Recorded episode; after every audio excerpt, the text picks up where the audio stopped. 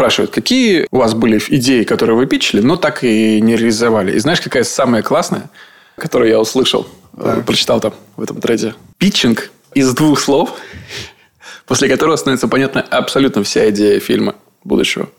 Так. Готов? Ну-ка. Ноев дирижабль.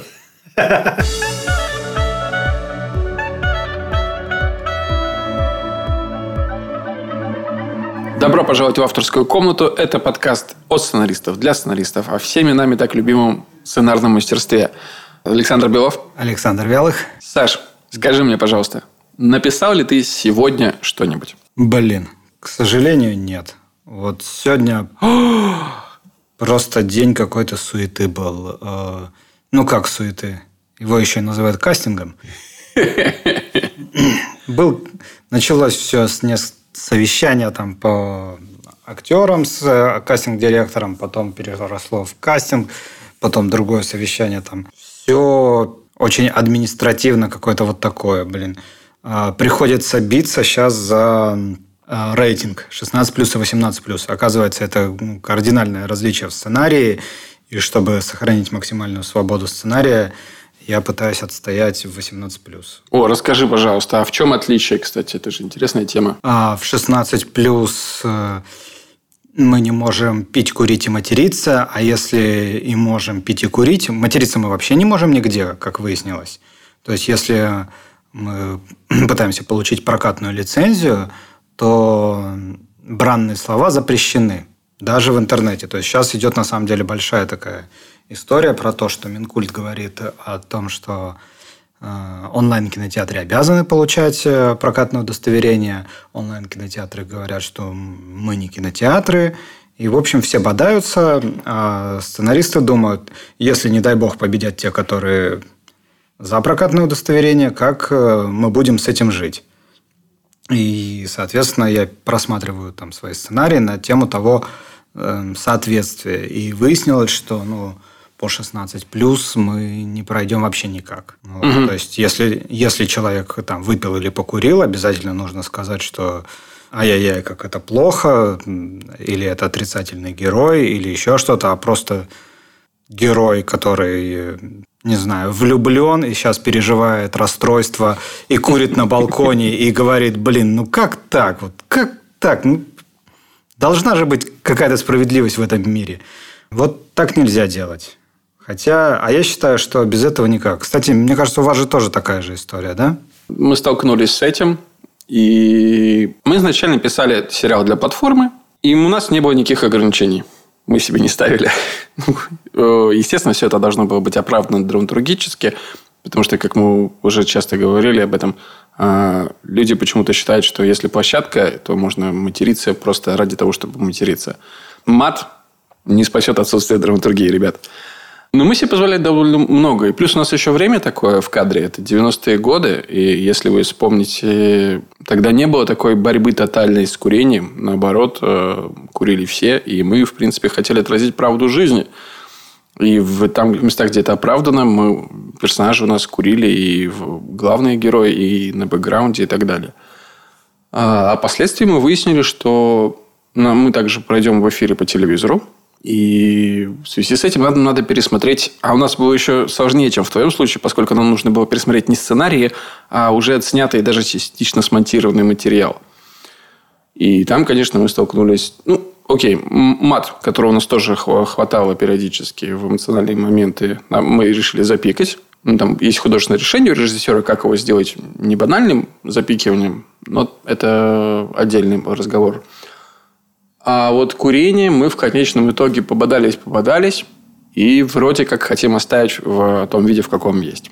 Вот. Я не знаю, насколько это юридически будет подкреплено и а, поддержано со стороны канала, справимся ли мы с этим. Но нас заверяли, что да, Иначе нам просто, ну, блин, у тебя вот сцена в ресторане, где половина задника курит, э, и блерить это, ну, Просто будет одно, одно размытое пятно за главными героями. Не самая приятная картинка. Вообще вся эта полемика, конечно, удручает э, жесткие требования. Я понимаю. Ну, у нас в стране очень много любят прикрывать себя заботой о детях, но в целом мы на какое э, художественное высказывание, на какое художественное отражение жизни мы можем претендовать, если мы не можем показывать жизнь? Ну, блин, самую безобидную в ее проявлениях. Да, это сложно. Ну, расскажи потом, чем у вас закончилось. То есть, насколько я понимаю, что открытое курение в кадре без заблюривания, а заблюривание, курение в кадре – это, наверное, самое, что тупое есть сейчас в кинематографе. То есть, когда человек непонятно что размытое начинает пихать себе в рот, это выглядит гораздо хуже, чем курение. Я, я согласен с тобой. То есть, полностью. Что у вас в итоге выйдет? То есть, по моим э, обсуждениям с юристами, выйдет у вас то, что вас э, признают 18+, и, соответственно, будут показывать там после 9 или после 10, насколько там, когда это можно. Э, опять же, мы тоже боремся за 16+, насколько я понимаю, и ну, по нашим планам пока все... Мы, мы входим в эту дверку, обтираясь об косяки, но входим. Вот. Класс. Я... А как выйдет, в итоге посмотрим. Да, я надеюсь, что творчество победит. Я, кстати, сегодня немножко пописал, в отличие от тебя. Но я не считаю, что, например, э, мне трудно тебя корить, Сань, упрекать за то, что ты ничего сегодня не написал. Вообще нужно себе... Э, работа сценариста заключается не только в том, чтобы сидеть перед монитором и набирать знаки пальцами. Это гораздо-гораздо сложнее. А уж работа креативного продюсера прибавляет тебе еще несколько веселых занятий в перечень. Не то, что я сам хотел ускользнуть. Я всегда сожалею, когда мне не удается пописать. Мне искренне нравится это занятие. Оно и успокаивает, оно и придает мне каких-то сил. Сегодня получился такой день, потому что у меня не было возможности сделать его другим. Накопилось достаточно много дел, которые нужно было решать здесь и сейчас. Я даже, я даже себе позволил пару конфет в, э, в конце рабочего дня которые вдруг неожиданно обнаружились у нашей администрации в кабинете. Вот обычно конфеты – это не мое. Но сегодня я считаю, что я заслужил. Ну, слушай, вот. я себе позволил бокал джина, потому что я тоже заслужил. Так, теперь мне кажется, что, что я тоже заслуживаю бокал чего-нибудь. Но пока что, Саш, рано. Э, давай мы с тобой вернемся к, к нашей непосредственной задаче, да, э, к подкасту. Сегодня мы хотим с тобой раздать долги. Да, да. Они у нас накопились.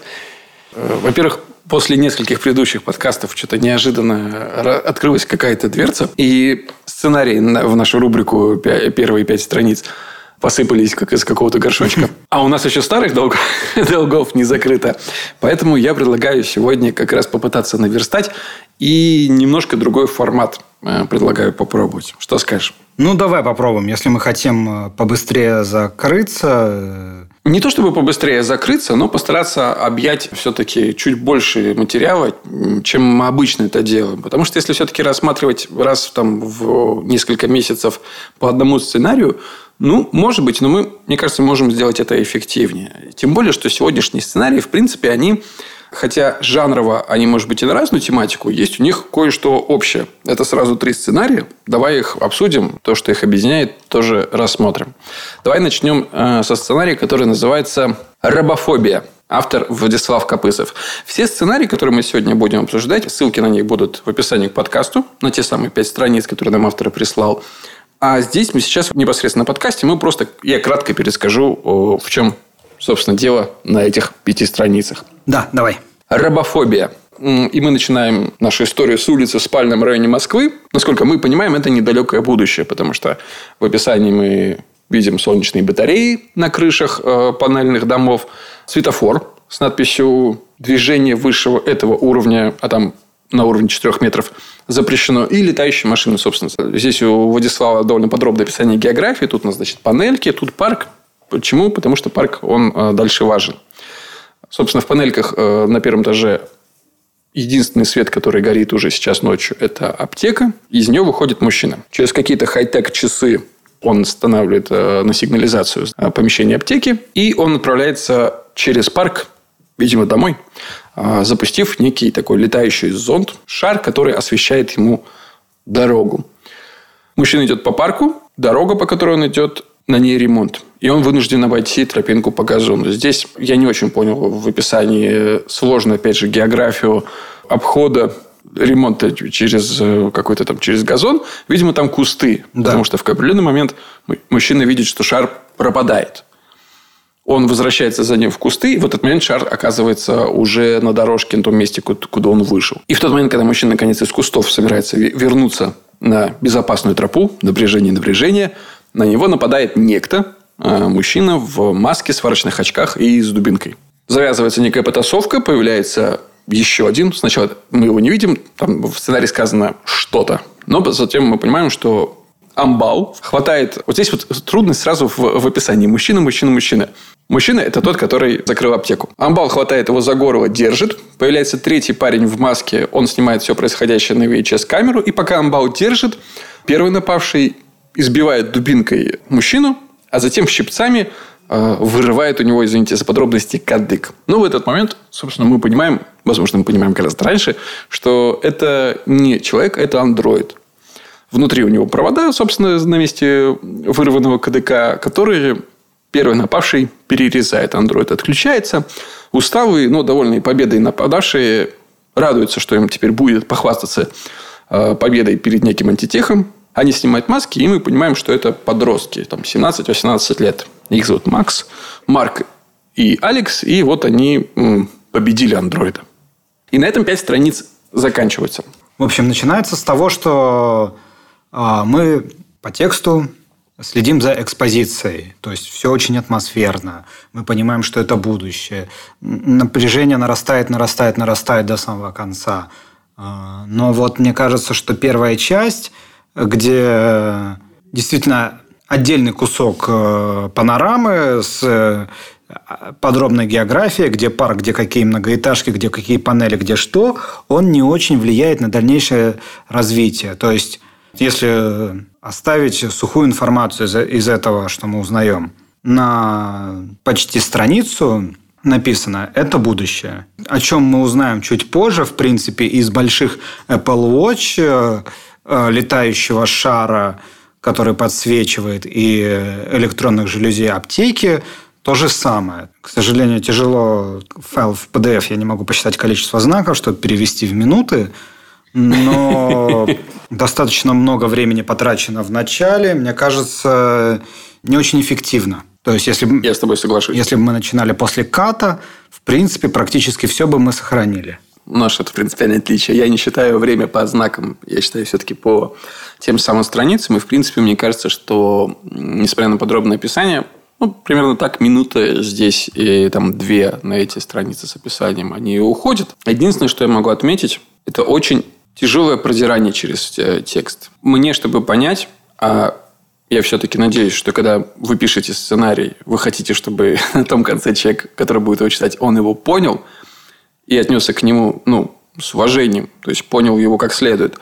Так вот, чтобы мне, мне понять, мне приходилось прилагать очень серьезные усилия. Огромное количество сложных оборотов, описаний. И я дальше уже как раз говорю про то, что в тот момент, когда человек с тропинки выходил на дорожку обратно, я очень сильно запутался. Я прям встрял максимально, пытаясь понять, что вообще происходит. Почему он потерял э, светильник, шар, который над ним летает? Как это вообще возможно сделать в парке? С одной стороны, то есть подробное очень описание, а с другой какие-то действительно важные вещи, они не расписаны. И от этого возникает э, тяжесть восприятия. И честно скажу, если, допустим, ну, есть редактор, который будет читать этот материал, вот в тот момент, когда ему станет по-настоящему тяжко, он, скорее всего, дальше уже не захочет читать. Это важно. Тот человек, который читает ваш сценарий, это ваш будущий потенциальный союзник. Не издевайтесь над ним. Пожалуйста. Да, на самом деле это же это очень простой совет. Используйте меньше сложно сочиненных предложений. Предложение короче, слова проще. Пытайтесь за счет этих э, инструментов показывать э, ту картинку, которую вы хотите там, передать в голову читающему человеку. Дело не в том, что я сейчас говорю, там, не используйте литературных приемов или еще что-то. Они достаточно сложные. Ими нужно уметь обращаться. Возьмем сначала следующей сцены. Из темноты помещения выходит опрятный мужчина средних лет в рубашке и легкой куртке. Из темноты помещения. Такой оборот, он тоже не очень удобный для чтения. И вот все описание, а до диалогов э, первых тут э, проходят три страницы, тут все кинотекст. И, угу. казалось бы, очень правильно. Кино – это не про то, что рассказывать, это про то, что показывать. Автор подошел очень правильно. Все показывает. Но то, как он описывает, как это должно быть, очень тяжело читать именно по построению предложений. Выход из, из сложившейся ситуации – упрощать предложение. Угу.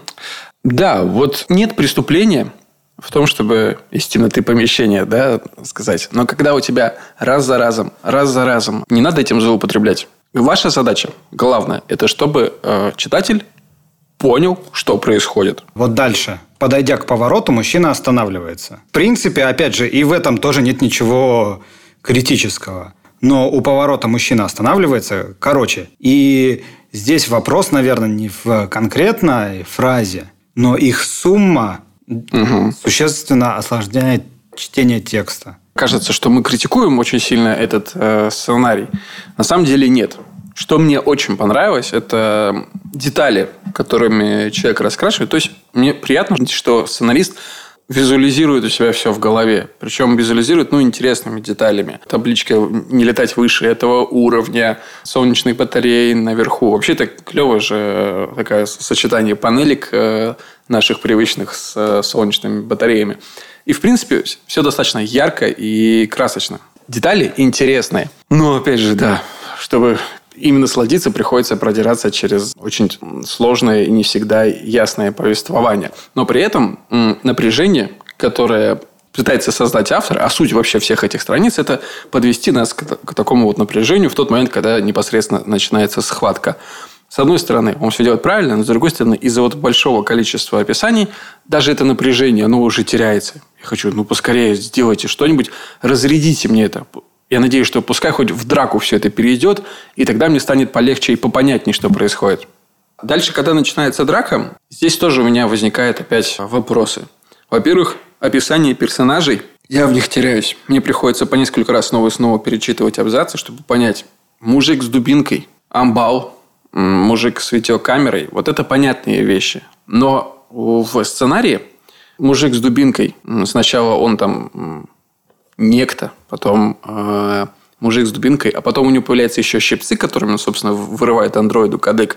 И он становится мужиком с щипцами. А еще он мужик в черном. Ну, то есть, это, это все разное описание для одного и того же персонажа, и я теряюсь четче выделить у каждого конкретного э, из нападающих э, и защищающегося деталь, и так его и называть. То есть, если мужчина, то это вот этот андроид.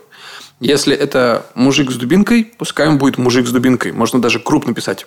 Каждый раз, когда он появляется в тексте, мужик с большой буквы М, дубинку с большой буквы Д. Амбал – это амбал. А, мужик с камерой, мужик с камерой. Все. И больше не менять в описании их название. Это не книга где мы, э, нам нужно разнообразие. Это технический документ, чтобы те, кто читали, все понимали. Чтобы не было двойных, тройных трактовок ситуации. А я не вижу, на Тоже самом момент. деле, э, проблемы сразу назвать их Марк, Алекс и, и Макс. Какой спойлер мы дадим людям, если мы сразу и начнем их называть, как, как они есть? Есть два варианта, да, так называемый шутинг-скрип и спек-скрип. В данном случае мы имеем э, дело именно со спек-скриптом, когда человек хочет истории продать, да, как uh-huh. тот же самый пилот Breaking Bad, который мы периодически вспоминаем. Нам же не говорят, что это Уолтер Уайт. Нам говорят, мужчина в противогазе. Мужчина в противогазе. Нас все равно немножко интригуют. Когда мы снимаем, да, мы уже все, все знаем, мы уже знаем всю историю. Этот сценарий будет просто, ну, там, все уже, у всех уже есть имена. Ни, никого ты не удивишь. Здесь все равно, ну, какое-то ощущение заинтригованности, оно приятное заинтригованности, но не сконфуженности, потому что я прям сбиваюсь с толку вообще максимально. Что касается Марка, Макса и Алекса, мы к этому моменту еще вернемся. Драка классно описана. Там кадык еще сваливается в какой-то момент, побив по нему биту, и он сваливается внутри тела. Это прям такая физическая деталь, которая меня впечатлила. Я прям задрожал. Да, это главный на самом Ну, то есть, здесь... это прям вот находка, которая действительно самая крутая из того, что здесь есть. Я прям такого не видел. Не, не скажу, что я прям Согласен. большой специалист в этом жанре, но это на меня тоже произвело впечатление. Ну и дальше мы понимаем, что это подростки. Марк, э, Макс и Алекс. И вот здесь у меня возникает вопрос. С одной стороны, автор говорит, что это Москва. Да? Ну, недалекого будущего. С другой стороны, имена все, они, знаешь, такие пограничные. Они все с претензией на инаковость, на зарубежность. А, Марк, Макс, Алекс, они все такие резаные э, англицизмы фактически Да, э, в форме имен. С одной стороны, в этом нет ничего криминального, а с другой стороны, блин, но если мы говорим про наши реалии, ну, пускай их зовут так, как зовут твоих друзей. А может быть, они хотят так себе, чтобы их звали. Но тогда другой вопрос. Марк и Макс, ребят, если мы будем иметь дело в сценарии с Марком и Максом на протяжении долгого времени, башка треснет, я вам обещаю. Это не просто так э, есть один из советов не называть персонажей именами на одинаковую букву. Тем более, если они, э, если это два главных персонажа основных. Это будет очень тяжело. Может быть, вы, как автор, все прекрасно понимаете и отделяете Марка от Макса. Но люди, которые будут с вашим сценарием работать, пощадите их, пожалуйста. Каждые 3-4 страницы у вас будут... э, А это кто? А это Макс или Марк? А Марк это который... А, Марк это этот, да? А Макс это этот. Да, главное не забыть. Забудут, поверьте. Да, глобально еще вопрос есть. То есть, так как мы видим только пять страниц, я не знаю, куда это все ведет. Но Угу. да, поворот сработал, что это оказался андроид, хотя э, по тому, как он вышел, э, развернулся на 180 градусов, закрыл и пошел, мы уже начали что-то такое подозревать. Судя по движениям, он уже, как бы, мы подозреваем, что это робот. И там еще есть на- Да-да. намеки. Ребята убили робота. Причем не зачем-то, а чтобы похвастаться э, перед э, великим антитехом. Ну, некое, видимо, какое-то движение. Да, такое неолудиты. Они сейчас задаются как отрицательные персонажи. Робот работал в аптеке. Он ничего плохого никому не сделал. Я не очень понял, зачем он пошел из аптеки. Ну, то есть, у него рободети и робоипотека, и робожена его ждут. Зачем ему уходить? Он шел на зарядку, Сань. У него за- за- зарядка. Зарядка в будущем стоит больших денег. И ты не можешь иметь две зарядки. Одну на работе, а другую дома. Только-только дома. Ну, Ну, возможно, здесь есть ответ. У, у роботов есть дома, офигеть. У людей нет, а у роботов есть. Может, он шел в гараж. Не знаю. Ну, в общем, при похожих, допустим, нападениях в Аэлите, где подростки нападали на там, не роботы, там были скорее киборги. Мы понимали, что это бедные подростки, у них нет другого выбора. а, Они воруют детали, продают их. То есть не очень хорошо. Есть главный герой, который против всего этого. Это там появляется уже ближе к середине. Сейчас мы стартуем с этого, мы задаем э, персонажей вот так. Действительно ли автор хотел э, задать их вот так, и несложно ли ему будет потом отмотаться? Спустя пять страниц э, автор задал интересный мир и поставил перед собой задачу обелить героя, условно спасти котенка, сделать что-то положительное. В общем, доказать э, зрителю, что он не просто мародер. Ну, задачка. Задачка. Опять же, прошло пять минут.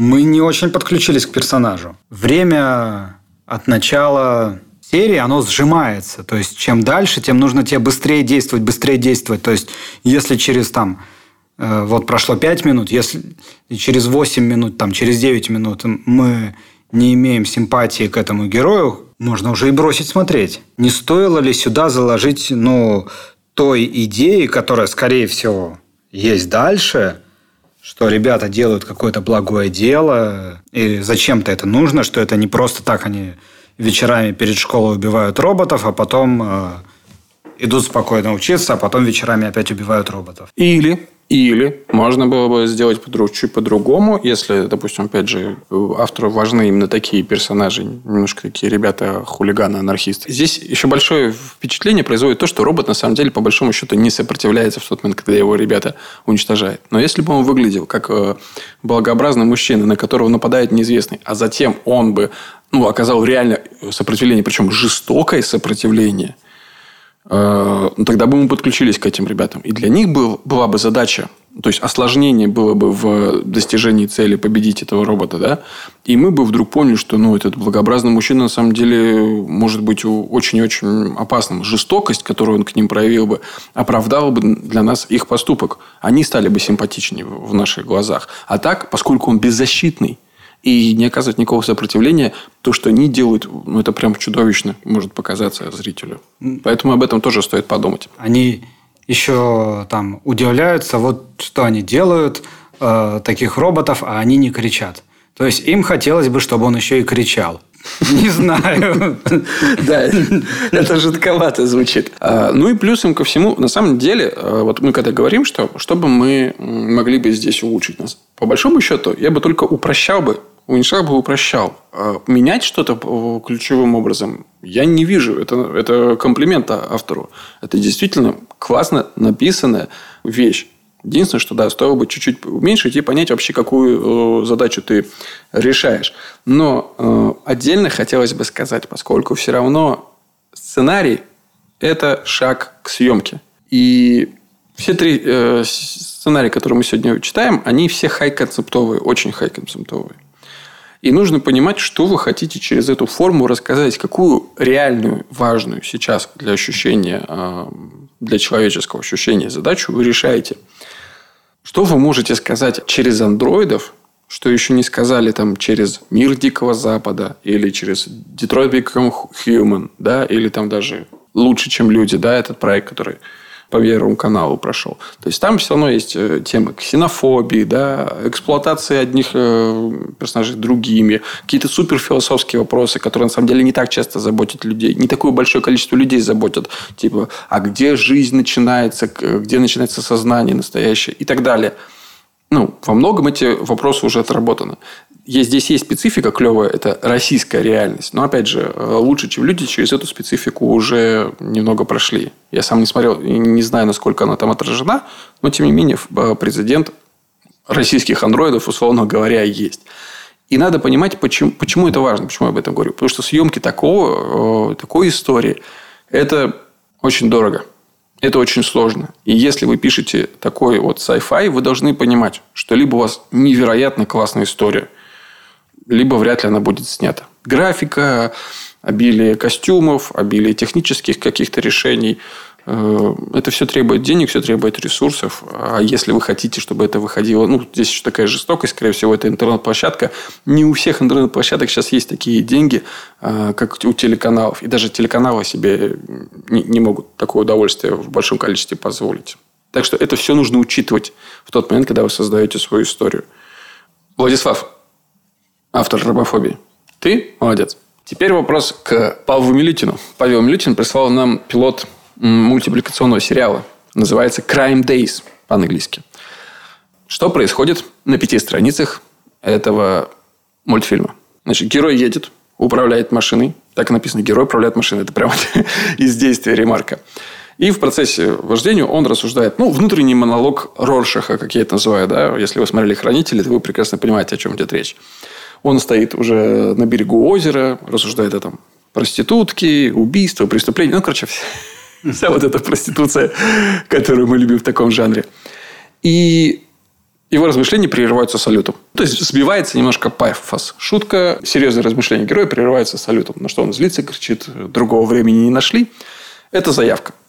Дальше титры, и место действия меняется. Мы видим, что герой и его напарник... Я сейчас у меня нет описания персонажей, потому что на самом деле их нет и в тексте. Я так понимаю, что это авторское решение, поскольку это вся история некий пародийный мультсериал э, на тематику уже некую избитую нуарного детектива. Так вот, герой и напарник стоят возле трупа и непринужденно болтают о своих любовных похождениях. Подходит старший детектив, происходит э, комедийный диалог, в котором старший детектив, видимо, в состоянии какого-то алкогольного опьянения, задается вопросом, а не я ли случайно убил этого э, потерпевшего? Есть некая комедийная ставка, которая такая, знаешь, в духе Гриффинов после которой подходит помощница злодея. Это наименование персонажа. Помощница злодея. Э, по факту это секретарша в этом офисе, которая нашла тело, вызвала полицию. Старший детектив э, к ней пьяно подкатывает, э, после неудачи уходит. Появляется злодей, глава компании, видимо, опять же, мы понимаем только из диалога, говорит, что секретарша, что ждет отчета от главы юротдела, а она говорит, вот он в луже крови и лежит. Погибший – это глава юротдела. Злодей просит пригласить уборщицу и помыть тут все. Наш герой возмущается, что это смоет улики, и все, пять страниц на этом заканчивается. Интересный жанр, необычный. Это и мультик, и э, пародия, снятая российскими, видимо, мультипликаторами, пародия на классический нуарный э, детектив э, американский. Угу. Задача, которую поставил перед собой автор, серьезная, сложная, многоуровневая.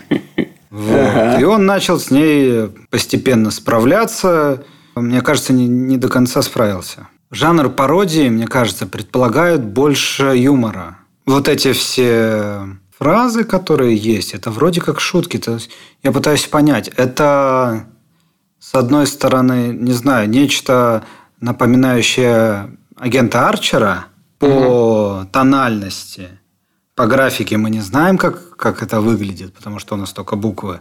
Как нарисуют, Саш, как нарисуют. Я сейчас сталкивался с э, мультиками, там все-таки есть э, примеры графики или еще что-то. За мультики редко берутся э, авторы, оторванные от производства, скажем так, от мультипликации. Ну, по крайней мере, для презентации всегда прикладывают. Вот так эти герои будут выглядеть, вот такой текст будет. Очень тяжело продать мультик, без мультика, только на закадровом тексте. Автор еще решил себе усложнить задачу. Не думаю, что это самая удачная стратегия. Согласен. По поводу юмора. Юмор вообще вещь, конечно, довольно субъективная. Но тем не менее, если... Не могу сказать, что я хоть где-нибудь прям искренне посмеялся. То есть, это все понятно, какие-то шутки над э, жанровыми клише – но они на самом деле выглядят как жанровые клише. Не слишком новаторски все это обыгрывают. Или как-то в них нету слома неожиданности. Ну, да, окей. Я убил. Ну, слушайте, мы так, персонажа вот старшего детектива Лесли Нильсон. Мы все это видели около 30 лет назад только вживую. Живая мультяшка Лесли Нильсон. Мне трудно даже на самом деле что-то разговаривать на текстом, поскольку о, все эти решения, вот это персонаж повинованием злодей. Видимо, здесь все-таки ну, на дистанции там как-то это объясняется, но не производит впечатление, когда ты первый раз это видишь. Либо там какие-то действительно... Хорошо, но юмор тогда должен сражать прямо на повал. Шутки прям должны быть убойные. Вообще комедию писать очень сложно. Сложнее, чем, драму, потому что в комедии тебе нужна и драматическая основа, и еще надстройка в виде очень классного, ну или хотя бы хорошего юмора. Основа здесь не самая драматическая, поскольку это пародия. Юмор здесь, э, ну, на мой взгляд, субъективный взгляд, тоже не, не супер-пупер. Соответственно, возникает вопрос, э, а зачем? Ну, а что касается мультипликации, слушай, я начинал с того, что писал сценарий для мультфильмов. Но там у нас был продакшн, который говорил, нам нужны мультфильмы. Наши мультфильмы выглядят вот так вот. Напишите нам сценарий. Я, на самом деле, ну, примерно в таком же жанре и писал. И я скажу честно, это было ужасно. То, что я писал тогда, хотя это снималось и выходило на дважды два, но это было... Это сейчас, если посмотреть, мне, мне стало бы плохо. Чувство вины я не испытываю, если что. Вот в том-то и дело, что э, мне да. кажется, что стратегически задача поставлена немножко неправильно писать э, спецскрипт, э, который тебя продвинет, ну, который ты продашь неким продюсерам, и сразу такой сложный, мне кажется, это просто очень сложная задача для начинающего автора. И для не начинающего, я бы сейчас вот не взялся за такое. То есть мне бы сказали, нужно написать э, пародийный мультик, вот, на нуарный детектив. Я бы сказал, м-м, как интересно. А еще что? Я бы задался первым вопросом, зачем он здесь и сейчас? У нас есть какой-то запрос? Или там наше общество присытилось нуарными детективами? Ну, может быть, там 40 лет назад, там, 30 лет назад, причем не в России, а в Америке, это было бы актуально, прям мега актуально. Да, да, даже 10 лет назад, когда этот Арчер появился, но Арчер даже не нуар детективы, а он был на шпионские боевики. Но, блин, Арчер появился из рассвета э, Бондианы у него были предпосылки. Он высмеивал все эти клише и деконструировал образ супершпиона. Образ какого конкретного нуарного детектива сейчас вот важно а, деконструировать, я не очень понимаю. Сейчас скорее вот, ну вот э, сейчас есть запрос на работу с супергеройским кино, да? То есть у нас настолько присытилась э, атмосфера, все эти аттракционы Марвел, что люди уже ловят успех на том, что деконструирует образ в, в новых творениях, по-другому смотрят на супергеройскую тематику. Я не знаю просто, что Павла Милютина лично цепляет к этой истории. Возможно, он просто настолько любит, любит жанр, жанр Слушай, настолько нас, я на самом деле им. скажу тебе удивительную вещь. Сейчас э, для канала Иви создается нечто подобное, только фильм. Пародия угу. на нуарный детектив. Просто он э, чуть-чуть... Нуар-детектив. Выполнен немножко по-другому. Но вот все то же самое, но просто уже ребята сняли и делают. эти, эти больше скажу. Все то же самое сняли и сделали какое-то время назад. Я в конце нулевых дико фанател от фильма «Очень русский детектив». Ага. Для меня это было прям вот... Я хотел его привести в бомба, который... пример, потому что я знаком с одним из сценаристов. Передавай ему мои глубочайшие признания в любви, потому что я получил от этого фильма в свое время огромное удовольствие. Это было мега круто. Но это было там почти 15 лет назад. Кстати, у них офис в Амедии, так что сам ему передавай привет. Он в этом, он в этом фильме... Все же играют камео какие-то э, в своих фильмах. Э, там в самом конце есть бар детективов, и он там э, детектив, который пытается вот в таком автомате с клешней, вот, который вытаскивает игрушки. А, да-да-да, я помню Вытащить его. значок. Да, да. Слушай, вот, вот пример мега классной шутки. Ничего не нужно произносить. Но это прям вот визуально супер шутеха. Да, ну... Болт. Тогда это, да, было весело. Ты можешь как-то резюмировать э, наши мысли по Crime Days? Мне кажется, что очень сложная была поставлена задача. Автор немножечко как бы переоценил свои возможности и не вывез. Тут нет вопросов, я думаю, что к автору, как к исполнителю, есть вопросы к тому, за что он взялся. И не стоило ли mm-hmm. пощадить себя и начать с чего-то более простого и понятного. Тут просто стояли задачи в, во многих плоскостях одновременно. Одновременно юмор, одновременно пародия. Внутри пародии все равно должен присутствовать сюжет, должна читаться понятная драматическая линия, должны быть ставки, должно быть все.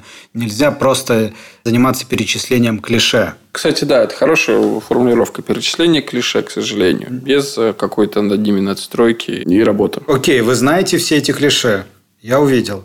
Что по поводу этих клише вы хотите сказать? Что нового? Как их пересмотреть?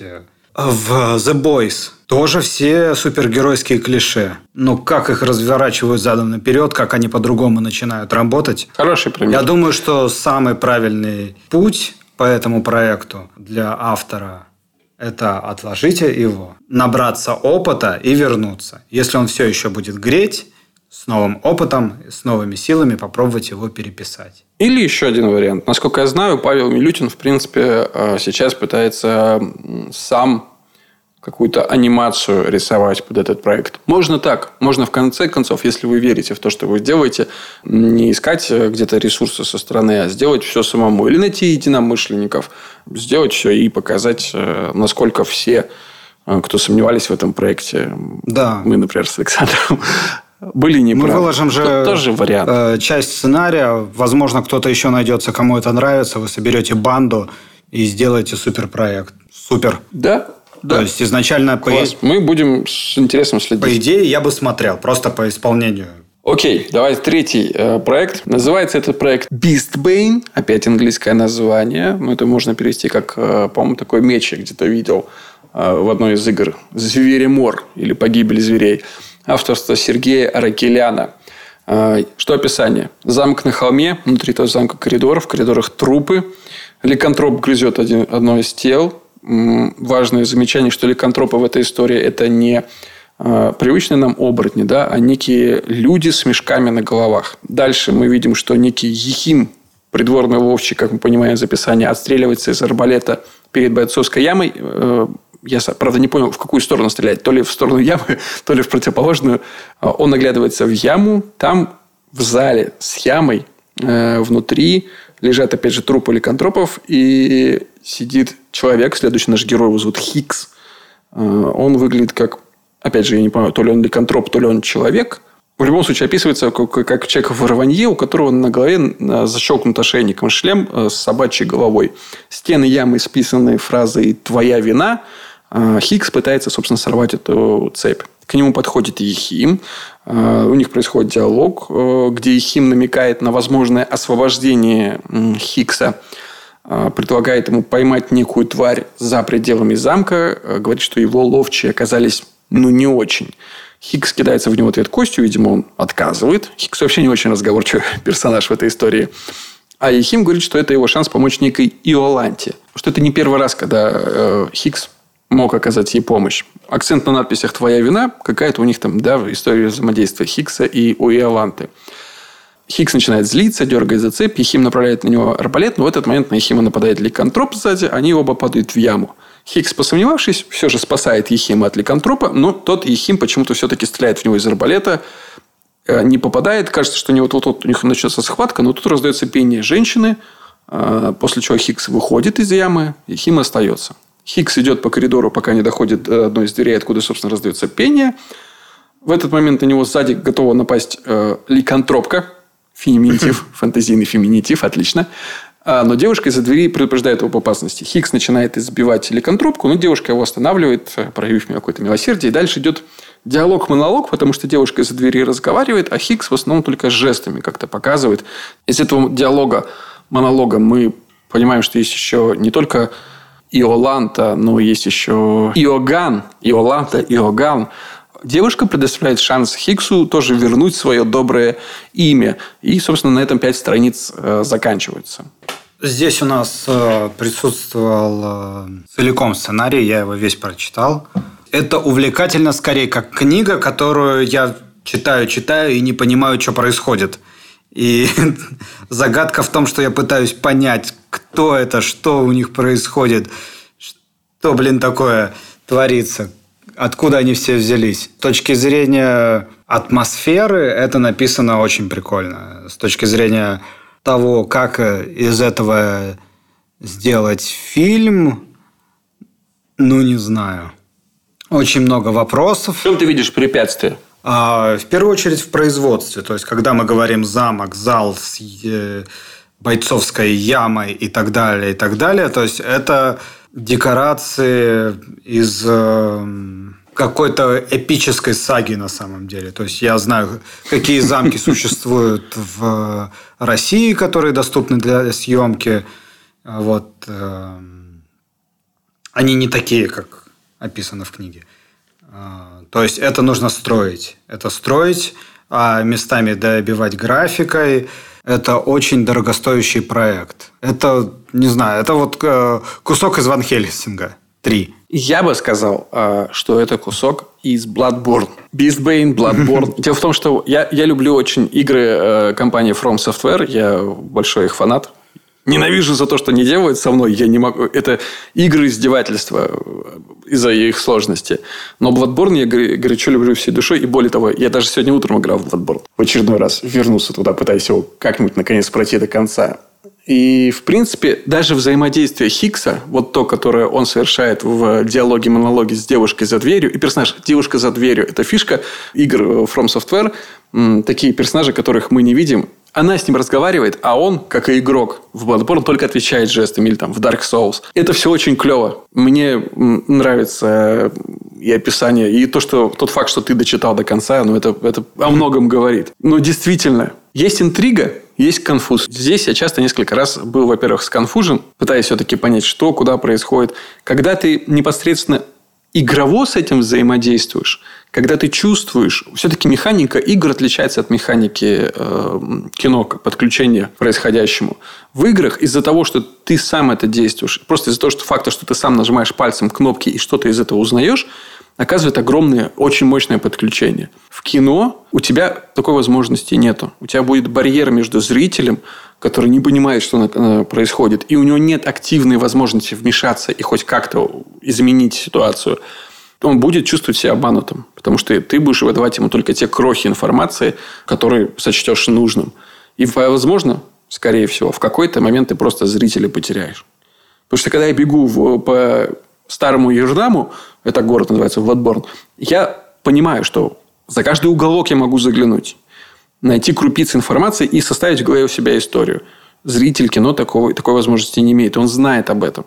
Поэтому ему будет гораздо тяжелее за всем э, происходящим наблюдать. А в какой-то момент он просто устанет и отключится. Ну и, конечно, ты прав, э, вопрос производства. Вообще, это, кстати, э, то, что объединяет все эти три проекта. Да, я думаю, что примерный бюджет этих э, серий, мне кажется, на вскидку миллионов 19-20. Ну, потому что там происходит в самом начале. Трех серий, трех проектов. Каждой.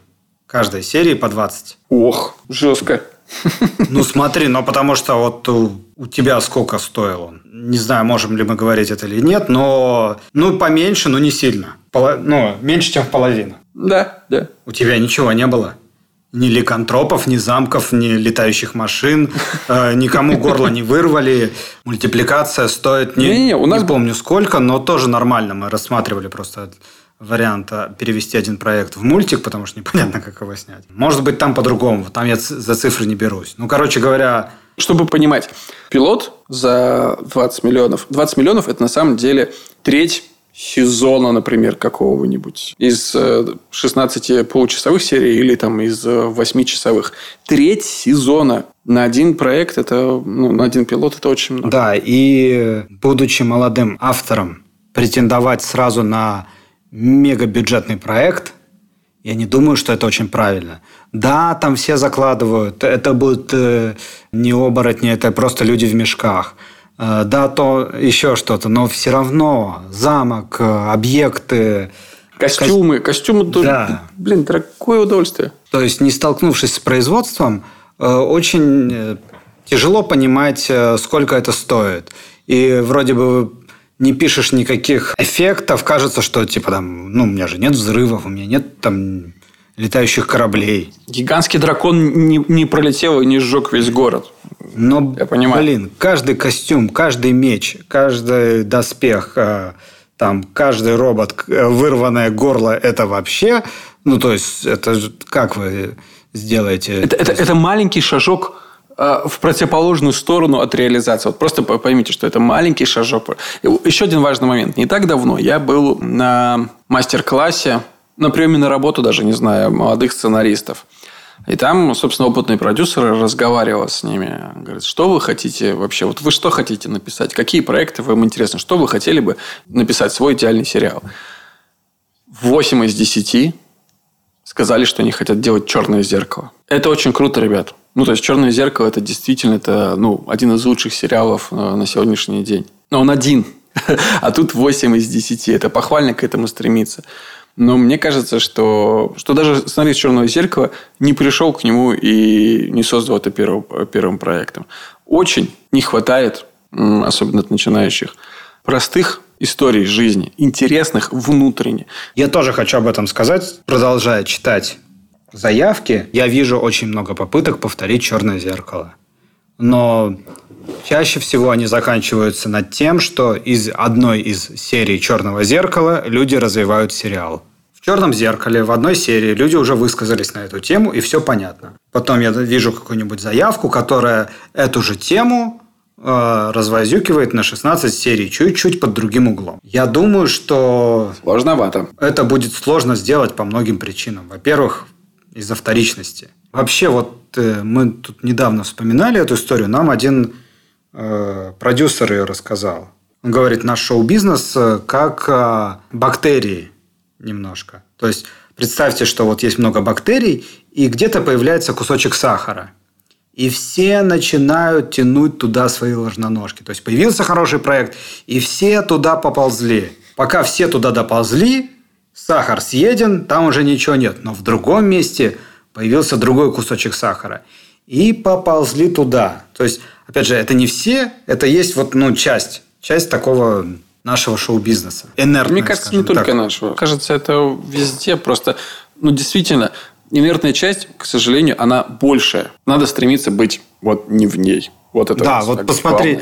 Мне кажется, что когда вы видите успешный проект, вы должны понимать, туда идти больше не стоит, разворачиваться и идти в другую сторону, а не идти туда же и делать то же самое. Зачем делать то же самое, оно уже есть. Мое будет чуть-чуть другое, Оно будет чуть-чуть другое. Надо же делать кардинально другое. Не мало же людей, которые выиграли эту нашу гонку с высокой конкуренцией из разных идей, которые сделали чуть-чуть другое. Вот все делали, они сделали чуть-чуть другое и победили. Казалось бы, очень очевидная мысль, но почему-то очень сложная для принятия. Если сейчас лед 2 докатится с хорошими цифрами, то все побегут делать мюзиклы. Я тебе скажу, Если... я да. тебе скажу, что он уже докатился с хорошими цифрами. Он уже докатился, там больше, по к полутора миллиардам стремится.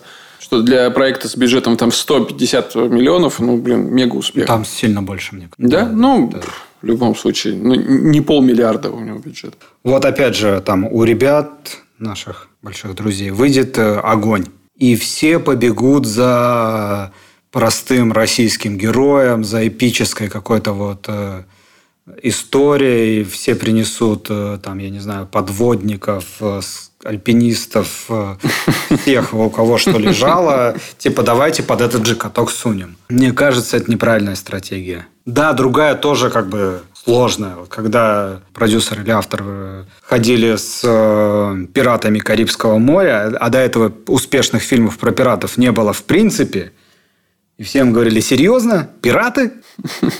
Они не собирают. Но люди настояли именно на том, что давно этого не было, сделали. А завершая спич про фантастику, если вы хотите сделать э, какую-то фантастику или еще что-то, берите пример э, с Тайки Вайтити. Человек захотел сделать фантастику про вампиров и сделал э, реальных упырей. Это фантастика, это дешево, это было снято, по-моему, ими самими. Они все там сыграли. Да, так и есть. А потом человек получил уже А потом Тора, уже Тор, да, вот всё, потом уже все угодно. остальное. Не- Ну, то есть он не сразу написал Тора. Ну что, Саш, Да, возможно, я сегодня был излишне жесток, но это Джин. Никого все обидеть. претензии к нему. Не, еще раз, это были классные сценарии. Моменты какие-то там вопросы к технической стороне больше. Но что радует, внутри каждого из этих историй была какая-то интересная идея. Где-то, возможно, сверх э, т- тяжелая для реализации, где-то чуть меньше, но они все были... Мне кажется, что все эти истории искренние. Вот что. Там чувствуется все равно отношение автора к, к своей идее. На самом деле, это самое главное, что может быть. Поэтому делайте свои идеи, не слушайте нас. э, Пытайтесь пробиться так, как вы хотите, а не так, как вам говорят. Именно в этом залог успеха. Но, если вы все же хотите, вы можете присылать свои пять страниц э, к нам э, в подкаст. Мы их обязательно до них когда-нибудь еще доберемся. И тоже там через месяцок-другой раздадим очередную порцию долгов. Саша, спасибо тебе большое за эту э, беседу, за этот разбор. Было очень круто, как всегда. Ну и слушайте нас на всех подкаст-площадках. Да, господи, все все, все знают. Давайте уже. Да, ставьте э, там будем лайк, честны шер, друг- колокольчик, друг что другом. там можно делать. Все, что, все, что Пишите. хотите, делайте. Самое главное, ребят, ребят, слушайте. Если вам это важно, если вам это нравится, слушайте, потому что Мы это все равно будем может делать. чуть-чуть мы отчаянные типы. А, Саш, спасибо тебе большое еще раз. И пока. Пока. Each day. I miss her. Gee, what a thrill each time I kiss her. Believe me, I've got a case